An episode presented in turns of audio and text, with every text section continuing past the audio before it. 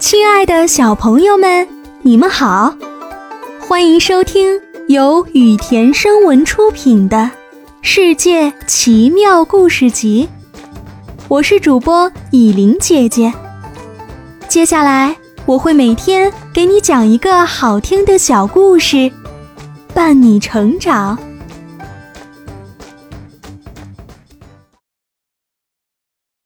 今天我们要讲的故事是《魔法城堡里的公主》。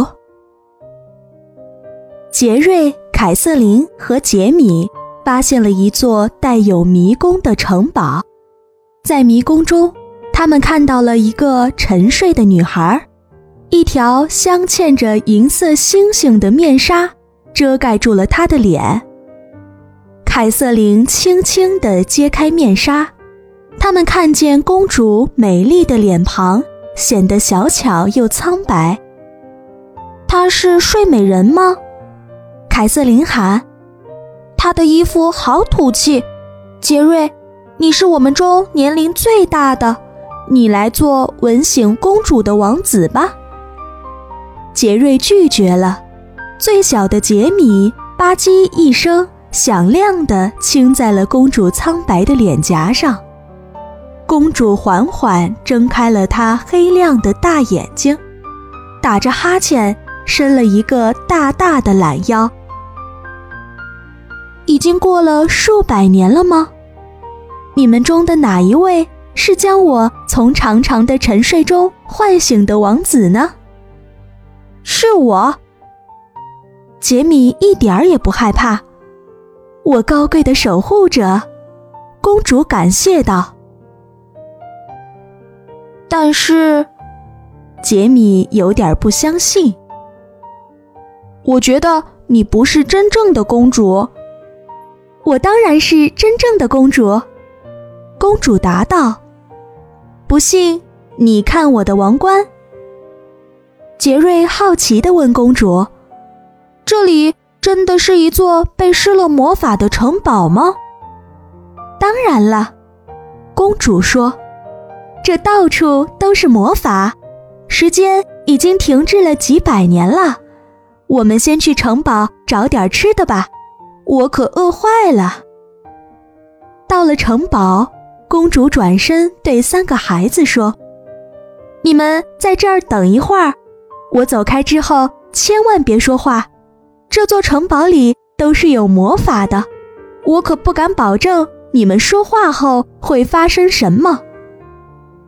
不一会儿，公主端着大托盘回来了，盘子里盛着面包、奶酪、一壶水，还有一些碟子、杯子和叉子。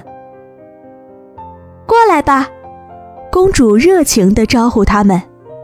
我只能找到这些面包和奶酪，不过没关系，因为这儿有魔法，只要你们没悄悄地犯过什么错，它们就能变成任何你们想要的东西。你想要什么呢？公主问凯瑟琳。烤鸡和豌豆。凯瑟琳毫不犹豫地回答。公主切下一片面包放在碟子里。来，你的烤鸡和豌豆。凯瑟琳开始吃面包。他没有说他吃的并不是烤鸡和豌豆，因为这样别人就不知道他曾经犯过糟糕的错误。另外两人要了烤牛肉和卷心菜。这是个游戏吧？假装这些面包和奶酪是牛肉？杰米问道。假装？可这就是牛肉啊！公主瞪大眼睛看着杰米。好吧，我就当他是吧。杰米哭笑不得地回答。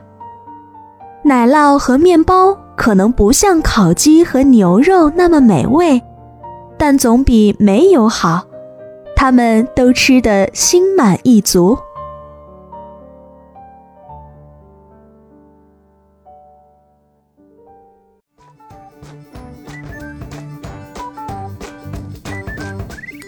好了，小朋友们，今天的故事讲到这里就结束啦，明天还有新的故事等着你们哦。